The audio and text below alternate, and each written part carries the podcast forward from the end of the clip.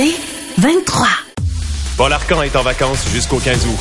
Abonnez-vous à l'essentiel de Louis Lacroix, puisqu'il faut se lever même l'été pour ne rien manquer de l'actualité. L'essentiel de Louis Lacroix, un résumé quotidien de l'actualité en moins de 60 minutes. À la météo, ce qu'on prévoit aujourd'hui, c'est du temps généralement euh, ensoleillé, mais il pourrait y avoir un, risque d'averse euh, ce matin à 30% seulement. Alors, euh, donc, il va y avoir du soleil, mais des nuages aussi, maximum de 29 degrés. Ça va s'ennuager au cours de la nuit pour euh, laisser de la pluie demain qui va débuter en mi-journée. Il va y avoir un maximum de 24 degrés, 31 à l'humidex. Les averses vont se poursuivre dans la nuit de samedi à dimanche. Des nuages prévus pour dimanche avec 29 degrés, donc ça va être euh, peut-être humide et euh, chaud. 40% de risque d'averse pour la nuit de dimanche à lundi. De la pluie intermittente lundi. Retour du soleil prévu pour mardi avec 29 degrés. Il fait, il fait, il fait 19 degrés en ce moment à Montréal. Alors évidemment, euh, ce dont on parle euh, majoritairement dans, euh, à la une d'à peu près tous les quotidiens ce matin, ben, c'est la victoire du Canadien hier, 3 à 2 contre les Golden Knights de Las Vegas, et ben aussi de ce qui s'est passé par la suite. Alors à la une du journal de Montréal, c'est le miracle de la Saint-Jean finale de la Coupe Stanley pour la première fois en 28 ans. Euh, mais le chaos également après la victoire. C'est ce qu'on dit aussi dans le journal euh, La Presse, euh, où on fait une espèce de compte-rendu ou de, de, fil de la journée, ce que nous disait tout à l'heure Sabrina, qui était sur place, elle, au cours de des célébrations d'après-match. on est en finale, on l'a fait, ce que disait un, partisan. Alors ça traduit quand même assez bien l'euphorie qui s'est emparée de la foule hier, gaz lacrymogène qui ont dû être utilisés, voitures de police renversées, bref, ça a fêté, ça a débordé peut-être un petit peu là à la suite de cette belle victoire du Canadien hier, qui va mener à la finale de la Coupe Stanley, qui va débuter donc. Je pense que François nous disait tout à l'heure que c'est lundi prochain. Alors, on a bien hâte de, de, de, voir la suite des choses. Pour l'instant, on va laisser les Canadiens se reposer un peu, là, puis penser, n'est-ce pas, les petits bobos qui surviennent lors de séries comme celle-là. Donc, c'est quand même hier la nouvelle qui a je dirais aplati, si on veut, euh, la fête de la Saint-Jean-Baptiste, parce que d'habitude, euh, ce dont on parle le 25 juin dans cette émission, ben c'est davantage des spectacles qu'il y a eu un peu partout. Mais là, évidemment, le spectacle il s'est passé au Manoir Richelieu, entre autres, euh, dans Charlevoix, au cours de la soirée d'hier. Jessica va nous en parler un petit peu plus tard euh, dans sa chronique. Mais euh, donc hier, c'était aussi journée de Saint-Jean-Baptiste. C'était euh, jour férié. Et ben on en parle beaucoup moins aujourd'hui par la force des choses. C'est intéressant.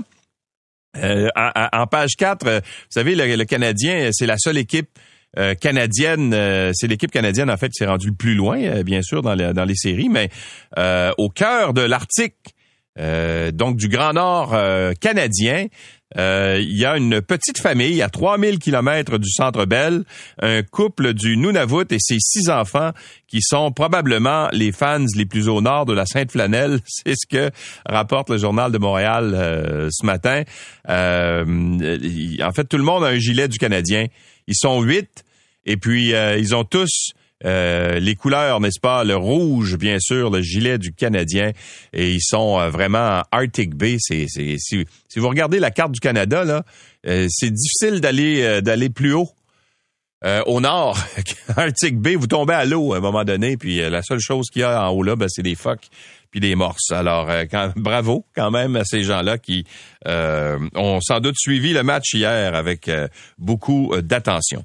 Et euh, ben, restons dans les festivités parce que vous vous souvenez l'année passée, ce dont on parlait en début d'été, euh, c'était bien sûr parce qu'on était en pleine pandémie, puis là les gens avaient passé un hiver difficile, confiné, etc. Puis ça avait déconfiné, puis pas à peu près à Rawdon. Souvenez-vous là, de ce qui s'est passé à Rawdon. Il y avait eu à peu près euh, entre 4 et 6 000 personnes qui s'étaient rendues au euh, euh, l'espèce de parc là qui est le parc des Cascades à Rawdon qui est un il y a une rivière là puis euh, c'est c'est un bel endroit. Mais là il y avait 4 à 6 000 personnes qui étaient réunies à cet endroit-là puis au point où on savait plus où mettre les voitures les résidents du secteur étaient envahis. Eh bien là les autorités prévoient mettre en place des mesures pour empêcher la tenue aujourd'hui d'une fête clandestine qui a été organisée à Rawdon par des, des jeunes de Montréal euh, qui en ont fait la promotion sur les réseaux sociaux. Or, c'est pas une fête qui est autorisée puisque les gens euh, de, les responsables du parc des Cascades ont jamais donné la permission à ces gens-là de venir s'installer euh, dans leur rivière finalement puis venir euh, faire la fête de façon un peu désordonnée. Alors ça a été organisé par un gars qui s'appelle Yoni Palencia qui lui est bien fier de son coup d'avoir fait circuler cette vidéo-là partout sur les médias sociaux. Et puis il dit c'est que c'est vraiment là. Il dit je suis vraiment content que tout le monde partage l'événement. Les gens partagent euh, avec un mot, un gros mot anglais. Et c'est beau à voir. Merci guys, dit-il. Alors, est-ce qu'on va revivre la même aventure euh, que ce qu'on avait vécu l'an passé à cette même date? En tout cas, c'est parti pour. Euh, bien sûr, au Canada, si on regarde l'actualité qui a retenu l'attention hier, c'est cette nouvelle onde de choc euh, entourant les pensionnats autochtones. Et cette fois, ben, le chiffre euh, magique, le dernier, c'était 215, souvenez-vous, au mois de mai. Ben là, c'est 751, c'est le nombre de tombes anonymes qui ont été découvertes à proximité de l'ancien pensionnat autochtone de Marival, en Saskatchewan. Alors, bien sûr, on en parle énormément depuis euh, hier. ce qui s'est passé là-bas, en fait, c'est que euh, on a fait des, fouilles euh, archéologiques avec des, espèces de machines là, qui peuvent euh, détecter les, les anomalies dans le sol. Et puis, on avait répertorié jusqu'à 300 tombes jusqu'à maintenant, mais finalement, en faisant le tour de cette espèce de cimetière où il n'y a pas de pierre tombale, on est rendu maintenant à 751. Alors, est-ce que ce sont tous des enfants qui ont fréquenté ce pensionnat autochtone qu'ils ont fréquenté. Ils, étaient obligés d'y aller, hein, ce pensionnat autochtone. C'est ça le drame des pensionnats euh, autochtones au, Canada. Il y en a euh, qui ont été répertoriés au Québec. Je pense qu'il y en a six qui sont répertoriés au Québec.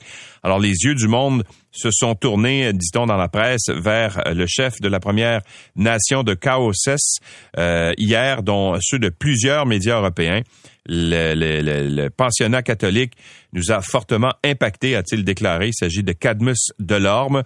Et euh, évidemment, euh, c'était souvent des pensionnats qui étaient religieux, opérés par des congrégations religieuses. Ben, même si c'était en Saskatchewan, celui-là était opéré où, en fait, plusieurs membres des Sœurs de Saint-Joseph, une congrégation de, Saint, de Saint-Hyacinthe, ici, là, tout près de Montréal, euh, avait été envoyée sur les lieux de ce pensionnat dès 1901. Elles y sont restées jusqu'en 1977 ou 79 plutôt. Alors on ignore pour le moment de quel ordre était l'implication des religieuses québécoises là-bas, mais il reste que elles ont euh, été présentes à ce pensionnat de Marival. On peut retrouver l'information sur leur site internet. Évidemment, ça réagit beaucoup. Euh, des gens ont parlé hier, on entendait les mots camp de concentration, génocide, tous ces mots-là sont, sont, sont, revenus dans l'actualité euh, hier à la suite de, la découverte de, de, cette, euh, de ce cimetière-là. C'est pas une fausse commune en passant. là. C'est vraiment des tombes qui sont anonymes. Euh, on dit qu'on avait enlevé les pierres tombales dès 1960, alors ça rend à peu près impossible d'identifier les, euh, les restes euh, des, euh, des personnes qui étaient dans ce cimetière.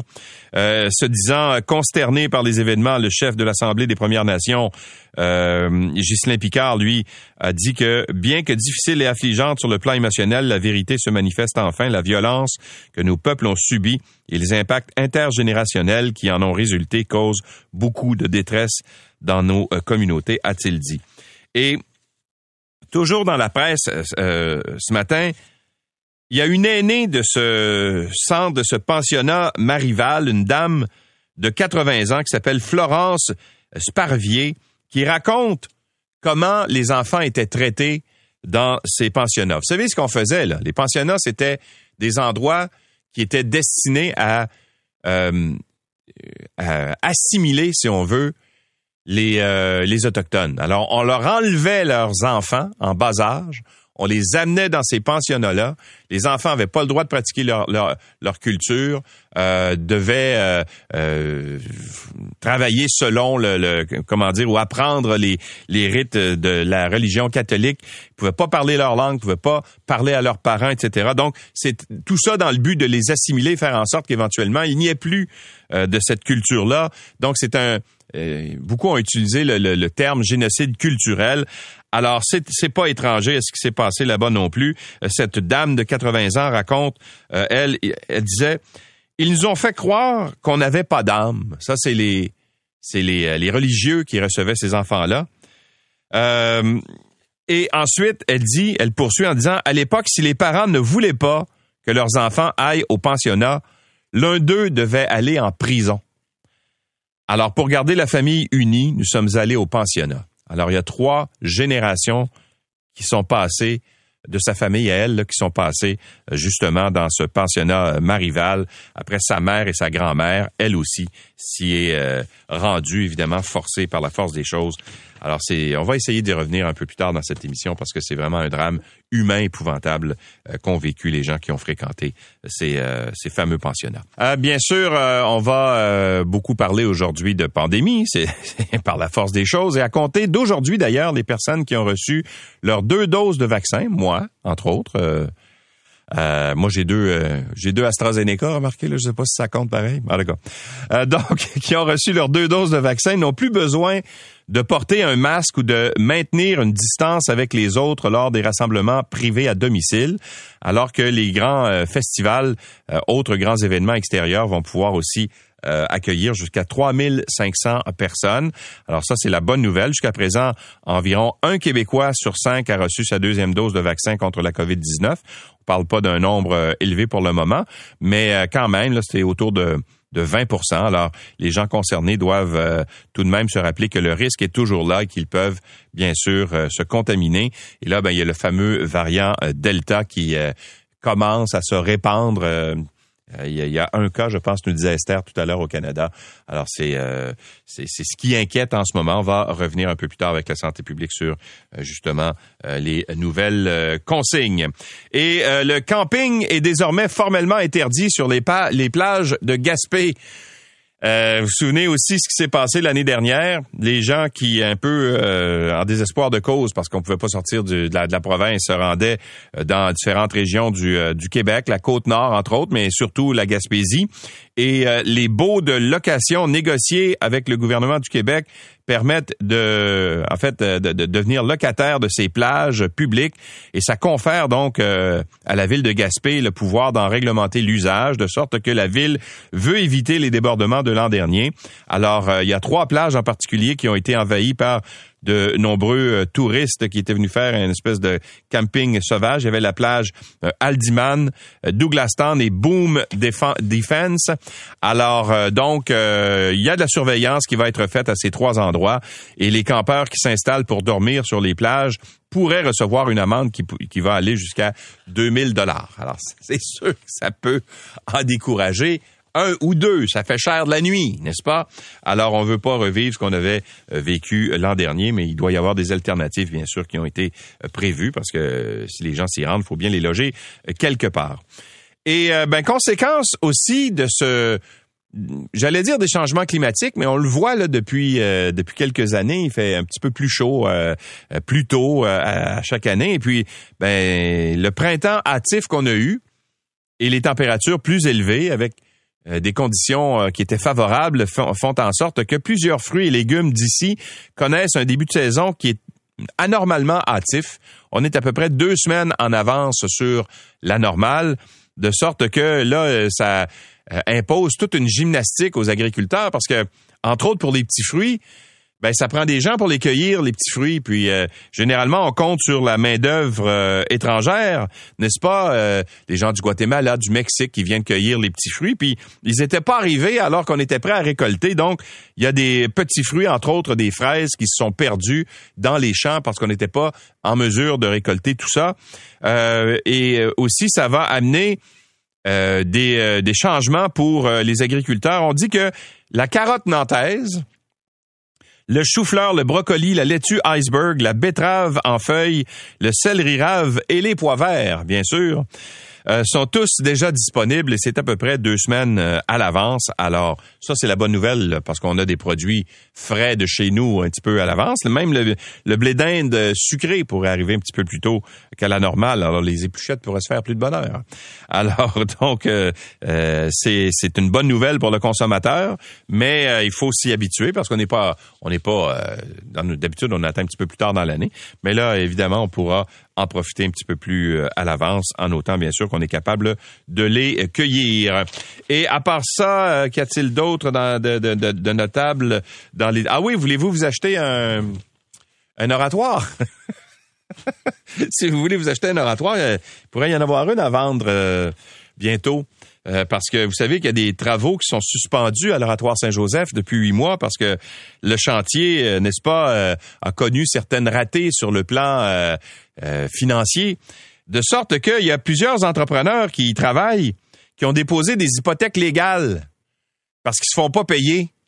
entre autres, il y a l'entreprise de Saint-Eustache, Côté électrique, qui eux euh, ont une, euh, en fait, on, on, leur doit une somme de 497 000 dollars. Alors, il y a des intérêts là-dessus, puis eux autres, ils se font pas payer. Puis il y a aussi une, un autre, le groupe Descarel, qui est responsable du chantier. Euh, on leur doit 8,6 millions de dollars, la corporation de l'oratoire. Alors, ces gens-là ont décidé de prendre une hypothèque légale, puis s'ils se font pas payer, ils vont vendre l'oratoire. Alors, si vous voulez vous acheter un oratoire, ça se pourrait qu'il y, en ait, qu'il ait, une à vendre bientôt, n'est-ce pas? Surveillez Kijiji, ça pourrait euh, vous arriver. C'est 23. L'essentiel de Louis Lacroix, pour ne rien manquer de l'actualité. Voilà Gallagher, franchissant, rentre la rondelle, belle passe à Dano. Dano coupe au filet, la transversale, le tir, Arthurie, le Canadien et le Canadien s'en va en finale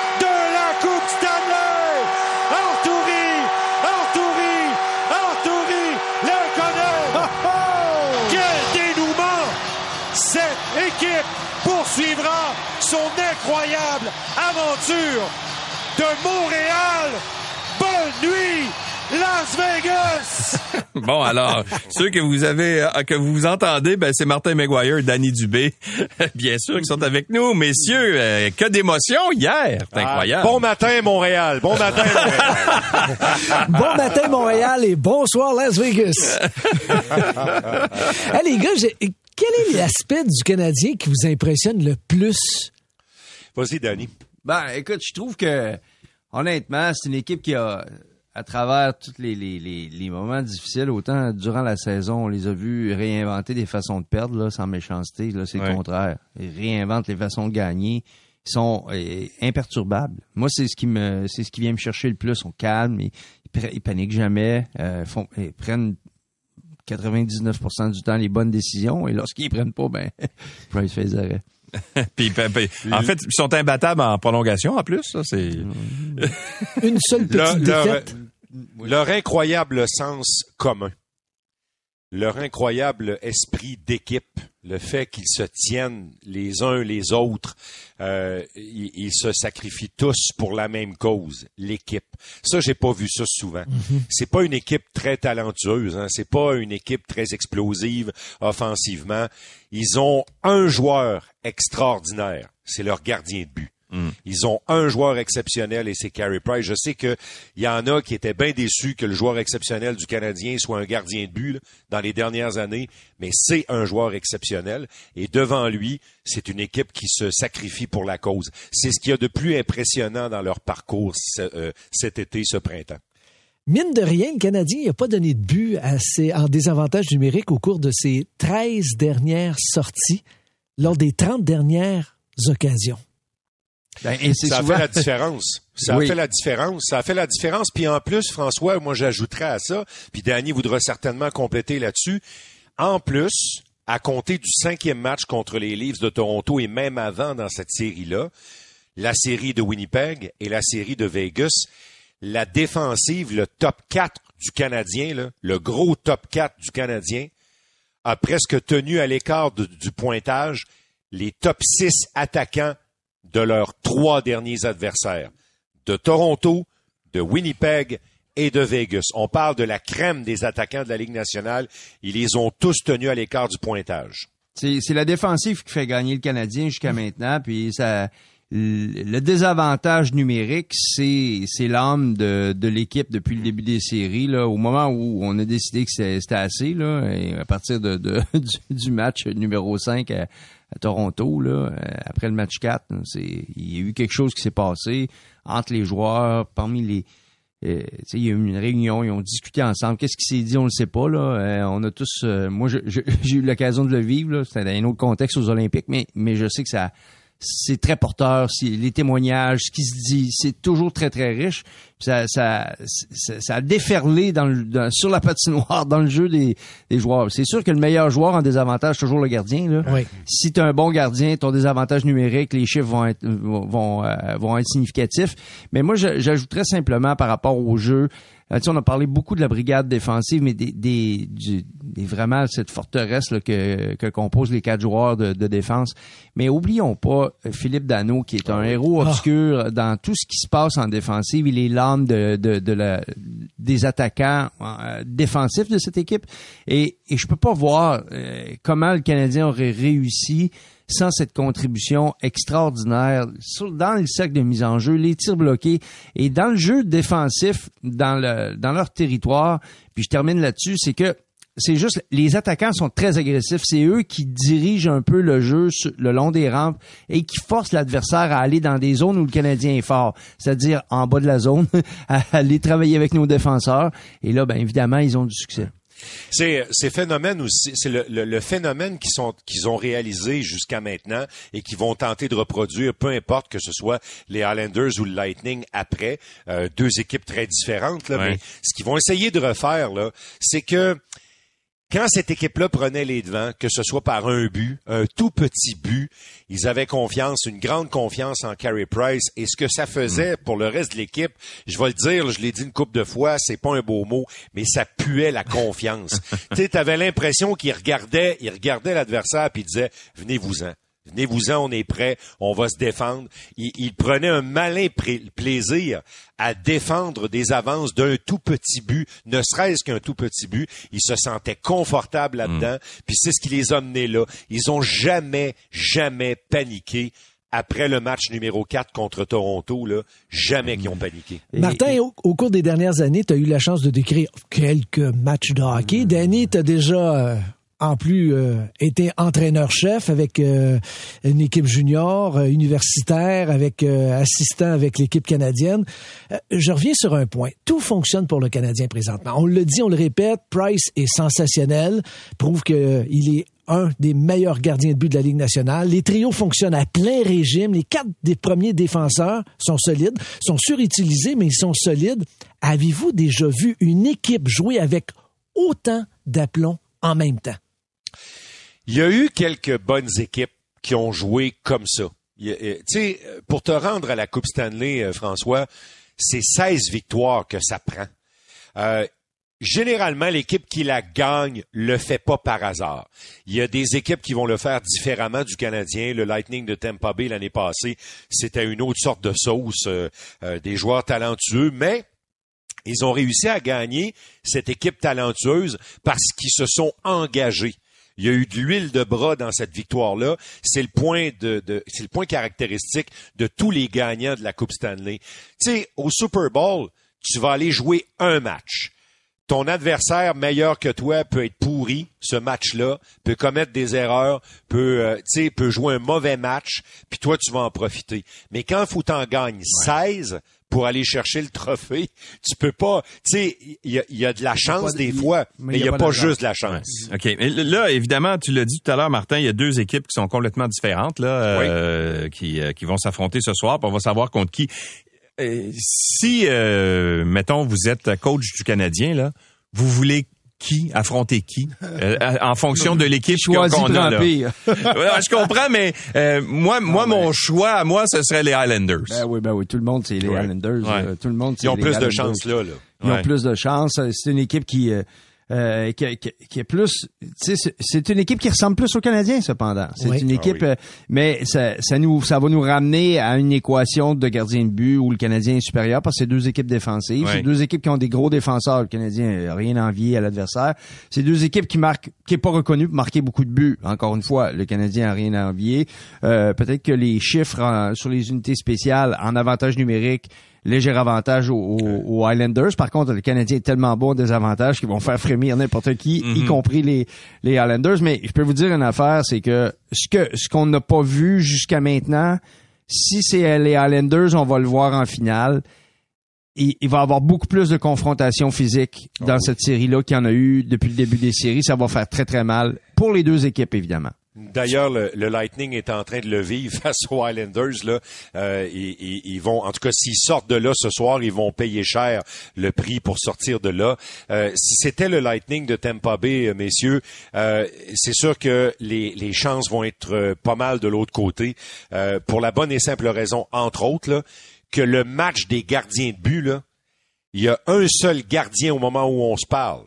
Il y a une qui meilleure peut moyen, te- ouais. qui, qui peut tenir tête à Carey Price, qui peut jouer le jeu de Carey Price, qui peut être aussi solide que lui, c'est André Vasilevski. Oui. Ouais. C'est le seul qui peut vraiment tenir tête à Price Danny? en, en termes Et- de match là, euh, gardien contre l'autre. Ouais. Danny, tu as parlé de- d'un d'un jeu plus physique, entre autres contre les Highlanders de New York. On sait très bien que les défenseurs du Canadien, les quatre premiers présentement, sont surutilisés. Ils doivent commencer à être fatigués un petit peu. Euh, non. Il y a pas de la fatigue c'est avant tout c'est mental hein parce que quand tu es dans un, un- un- rythme comme celui-là, l'adrénaline est tellement forte, c'est c'est t'es transporté. De toute façon les joueurs jouent blessés, ils jouent avec des bobos euh, mais c'est tellement grisant ce qu'ils vivent, il il y, a pas de là c'est sûr qu'ils vont prendre de 24 heures, c'est sûr qu'ils sont super contents de pas être sur la patinoire à manger des coups des, des, des, des coups d'épaule là puis à se à se déboîter parce que c'est vraiment écoute, j'ai euh, c'est c'est mais je vous le dis et, et on en parlait euh, Martin et moi dehors des ondes et je vous je vous partage ça parce que vraiment nous autres on, regarde un coup en avant puis on se dit à partir et s'il fallait que les Highlanders soient les les euh, soient les gagnants ce soir et que la confrontation soit en deux équipes axées sur la défensive je vous le dis, là, le prochain repêchage, les gardiens de but, les gros défenseurs. Vous savez, hein, dans les trois ou quatre dernières années de la Coupe Stanley, j'ai remonté jusqu'au euh, jusqu'aux Capitals de Washington. Il y a un seul défenseur dans toutes les brigades défensives qui ont gagné la Coupe Stanley qui mesurait pas six pieds. Un seul. Un seul. Et c'est euh, Orlov. Alors vraiment là, je vous le dis, on est passé à une autre époque. là. Il y a eu les petits défenseurs offensifs qui se Ouais. promenaient avec la rondelle partout là, mais là c'est des gros bonhommes qui sont rapides et qui sont agiles et qui surtout sont capables de prendre la pression de l'adversaire. Et messieurs, on disait qu'on n'était pas capable de gagner des séries avec des bons gardiens de but. En demi-finale dans la Ligue nationale de hockey, trois des quatre meilleurs gardiens de but étaient là. Vasilevski. Price Ouais. et également Fleury. Et, et François, pour ajouter à ce que tu dis, puis pour compléter sur Danny la tendance, là, je vous le dis, là, au prochain repêchage en juillet, là, les meilleurs gardiens répertoriés vont être choisis en première ronde. Parce que on va comprendre la valeur qu'a un gardien de but vedette. Euh, Vasilevski, c'est un choix de première ronde. Price est un choix de première ronde. Fleury était un choix de première ronde. Alors, euh, les gardiens de but là, qui, depuis quelques années, on repêchait même les meilleurs, on les repêchait pas avant la fin de la deuxième ronde ou à peu près. Là, là la tendance va être renversée parce que faites la liste des équipes qui avaient pas de gardien de but et qui étaient de bonnes équipes cette année, là, puis qui ont, qui ont pas veillé tard en série, là, la liste est impressionnante. Ben messieurs, euh, merci d'avoir été avec nous. Reposez-vous en fin de semaine. Là. Ben, de toute façon, là, vous savez même pas euh, En fin de à- semaine, votre destination. On va voyager, mais on sait pas On où. C'est ça, ouais, exactement. Alors, Attendez avant de faire vos valises parce que peut-être qu'il va faire chaud. peut-être- c'est ça. Ouais, mais euh, c'est parce que probablement que la On prochaine de destination, c'est ça, la prochaine destination va, va être encore dans une chambre d'hôtel à New York ou à Tampa Bay, mais on va être enfermé dans une bulle encore. Je vais avoir mon pyjama à pattes. À l'air- climatisé quand même. Hey, messieurs, bra- bravo pour euh, votre performance d'hier parce que vous Merci. êtes, euh, vous réussissez. Oui. Moi, j'écoute ça. Moi, j'écoute les deux. hein. Moi, moi, je mets la télé, mais je mets le son euh, de la radio parce que euh, Martin et Danny, c'est comme vivent le match de façon plus intense. On dirait que ça va plus vite. Je sais pas pourquoi. Il y a plus de rythme. Merci Alors, bravo Louis pour votre travail. Merci. Merci beaucoup. Merci, les gars. Merci. Salut. Bonne journée à vous. L'essentiel de Louis Lacroix, puisqu'il faut se lever même l'été pour ne rien manquer de l'actualité.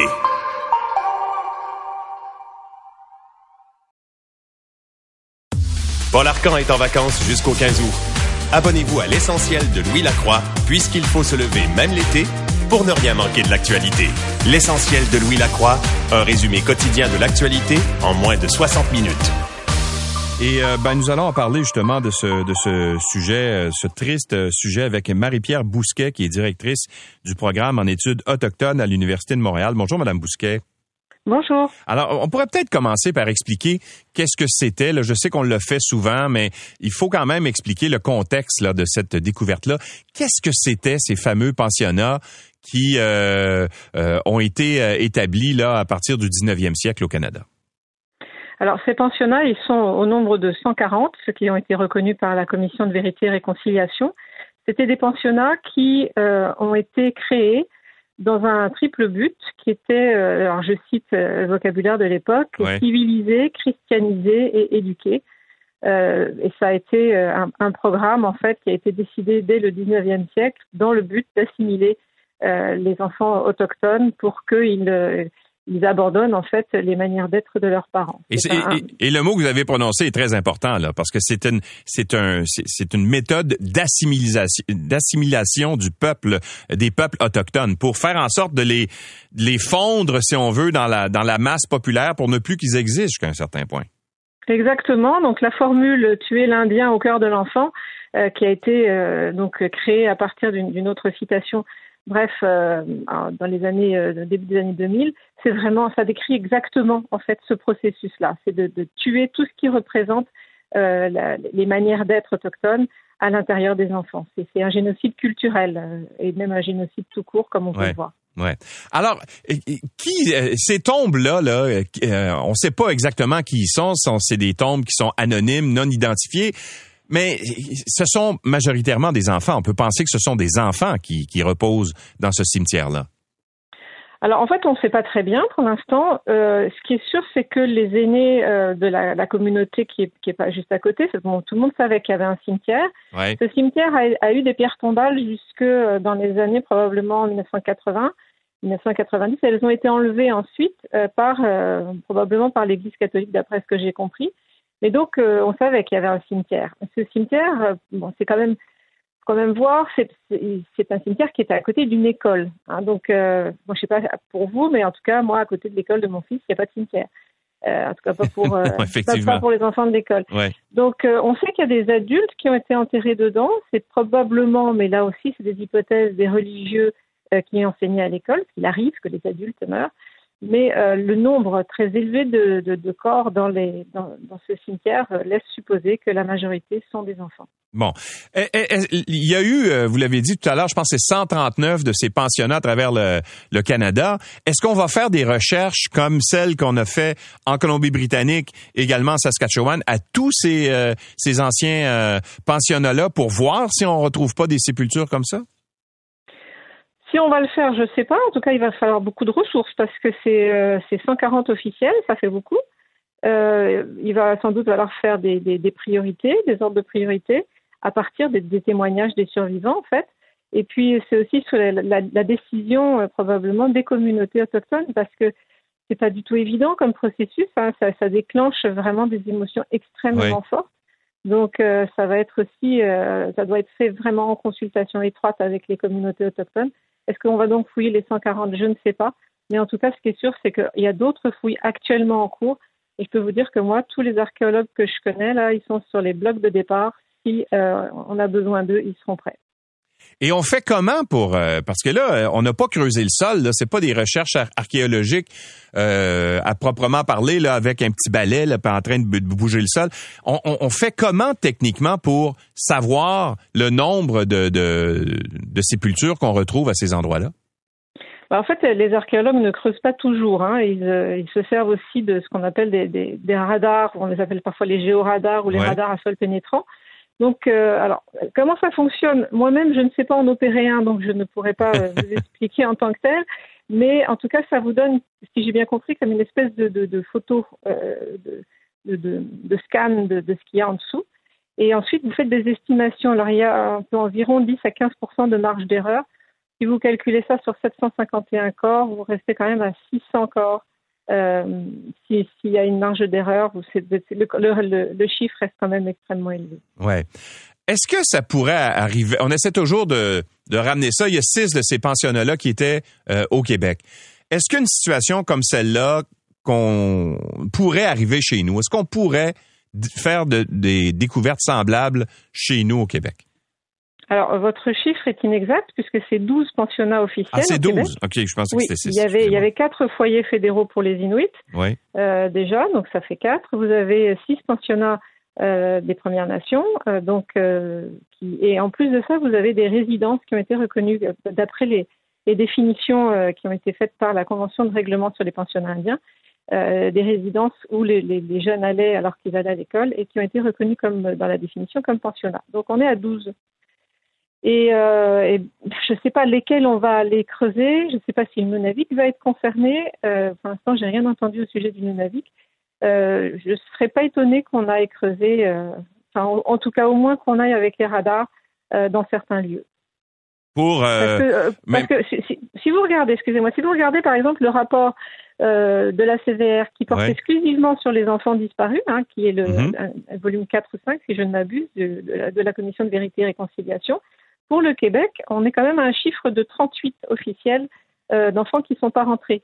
Donc, euh, ils sont bien quelque part et, euh, et, donc il faut, il faut les chercher. Donc, ça, ce sont des enfants, 38 enfants qui ont été littéralement, je dis, enlevés à leur famille, qu'on a placés en pensionnat quelque part, puis on n'a jamais revu, retrouvé leurs traces par la suite. Exactement. Donc, on ne sait pas s'ils sont décédés euh, ou quand ils sont décédés ou euh, de quelle façon, etc. Alors, les familles de ces enfants-là vivent un deuil depuis ce temps-là de génération en génération. Ah, mais c'est épouvantable. C'est euh, ça n'a pas arrivé que dans les pensionnats. D'ailleurs, moi, je connais aussi des, des, histoires et ça avait été très bien montré par par un, un numéro spécial d'enquête à Radio Canada où, ouais. où des, des, enfants avaient été arrachés à leur famille pour être envoyés à l'hôpital et sont jamais revenus. On, on est dans le même principe. On ne donnait pas de nouvelles aux parents. Les parents n'ont jamais su. C'est insupportable de ne pas savoir où est son enfant. Donc, euh, il va falloir chercher là. Il faut donner des réponses ouais. à ces familles. Madame Bousquet, merci d'avoir été avec nous. Je vous en prie. Au revoir.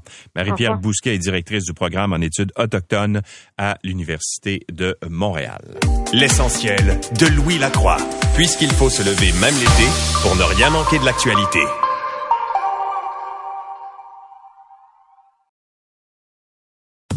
Paul Arcan est en vacances jusqu'au 15 août.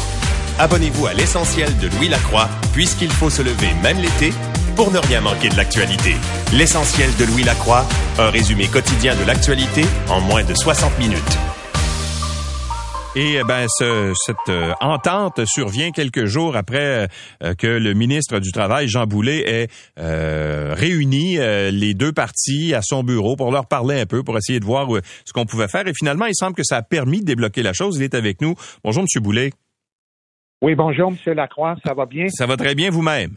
Oui, ça va. Alors, vous devez être content de, de la tournure des événements, que ça ait finalement débloqué? Ben, content surtout pour les partis, hein, puis pour les Québécois. Vous savez à quel point ce conflit-là avait des répercussions, l'euthanasie des poulets, le gaspillage alimentaire, surtout qui en découlait. Euh, donc, les partis ont bien collaboré au processus de médiation. Il y a eu des bonnes discussions, puis on est, ils sont parvenus à un terrain d'entente. Ceci dit, il reste encore l'Assemblée générale des salariés qui ont le pouvoir décisionnel ultime, mais bon, vous savez maintenant que le syndicat va recommander l'acceptation de l'hypothèse de règlement. L'employeur le fait aussi, donc c'est vraiment une bonne nouvelle. Bon, mais jusqu'à quel point euh, vous auriez pu, euh, en fait, vous étiez limité dans votre façon d'intervenir? Parce que là, c'est une entreprise privée, évidemment. Là, euh, c'est, c'est pas une entreprise gouvernementale, c'est pas une société d'État. Alors, euh, les, une loi spéciale, c'est difficile pour vous d'en passer une. Est-ce que vous auriez pu, vous avez exploré d'abord cette possibilité-là? Ben, écoutez, comme j'ai toujours mentionné, euh, l'obligation de maintenir des services essentiels en cas de grève, c'est uniquement dans un, un, service public. un hôpital, une entreprise d'électricité, évidemment, il y a des impacts sur la santé et sécurité de la population. Euh, ici, c'est un conflit privé, comme vous le mentionnez bien. Euh, puis le droit de grève, pour moi, comme il est reconnu dans la Constitution suite à, à l'évolution de la jurisprudence au Canada, il y a eu une décision importante en 2015. Euh, donc, ça aurait pris une loi spéciale. Mais on ne va pas avec une loi spéciale dans un contexte privé comme celui-là. Donc, il fallait créer les conditions les plus favorables possibles à un règlement et euh, avec la médiatrice spéciale puis l'équipe de conciliateurs, médiateurs qui étaient impliqués dans ce dossier-là, ça a donné des bons résultats. J'ai toujours mentionné que l'entente appartenait au parti et c'est ce qui est arrivé dans ce dossier-là. Bon, on, ça soulève aussi, vous l'avez dit tout à l'heure, l'euthanasie de quoi de près, c'est plus de 1,6 million de poulets, là, je pense que c'est près d'1,7 million de poulets qui ont été euh, euthanasiés. Puis euh, euh, qu'est-ce qu'on peut faire pour éviter une situation, qu'une situation semblable se reproduise? Parce qu'il y avait des petits, des petits abattoirs qui, eux autres, disaient, ben nous autres, on pourrait peut-être en prendre une partie à notre charge, etc. Puis, est-ce que vous allez vous pencher là-dessus pour voir s'il n'y a pas une solution? À ce problème-là? C'est une excellente question. Hein. C'est sûr que les répercussions sociales, économiques et de santé animale de ce conflit-là vont provoquer des réflexions, un, sur les enjeux de gaspillage alimentaire, deux, sur la sécurité de la chaîne d'approvisionnement alimentaire, et puis enfin sur le bien-être animal. Et ça, bien sûr, mon collègue du MAPAC est super interpellé par ces questions-là. Et euh, je pense que c'est des réflexions à faire. Il y a des pistes de solutions à explorer, puis ça va peut-être avoir un impact sur la gestion de l'offre et de la demande. Mais pour l'instant, ce qui me préoccupe, c'est que les salariés syndiqués se prononcent favorablement, qu'on mette fin au conflit, puis qu'on reprenne les opérations pour le bénéfice des travailleurs, de la compagnie, puis des Québécois. Ouais, sauf que euh, durant toute l'année, M. Legault nous a parlé de, d'indépendance alimentaire, si on veut, là, ou de souveraineté alimentaire. Euh, M. Lamontagne, ministre de l'Agriculture, a même présenté une politique en ce sens-là. Puis là, ben, t'arrives euh, euh, à, tuer ou à euthanasier, à gaspiller 1,7 million de poulets. Il me semble que ça va un peu à contresens de ce que de la volonté du gouvernement. Vous trouvez pas? Absolument, absolument. C'est un bon point que vous soulevez. Puis Évidemment, ça nous préoccupe, puis ce dossier-là a mis l'accent précisément euh, sur la, souveraineté alimentaire, puis comme je le mentionnais, la sécurité de cette chaîne d'approvisionnement-là, elle est fondamentale pour les Québécois. Et euh, encore une fois, on va faire les analyses, faire les réflexions, puis je me fie beaucoup euh, aux réflexions déjà amorcées par mon collègue du MAPAC. mais bon, ceci dit, je reviens sur ma préoccupation première, en ce qui me concerne, c'est qu'on mette fin, qu'on reprenne les opérations, puis qu'il n'y ait plus d'impact, parce que il y a, ce conflit-là aussi avait un impact sur l'augmentation du prix du poulet, qui est une protéine, comme vous le savez, super importante pour les Québécois. Là. M. Boulet, merci d'avoir été avec nous. Merci, M. Lacroix. bon été et à bientôt. À vous aussi. Au revoir. Jean Boulet, le ministre du Travail, de l'Emploi et de la Solidarité euh, sociale. L'essentiel de Louis Lacroix. Merci d'avoir été avec nous. On se donne rendez-vous demain. C'est 23.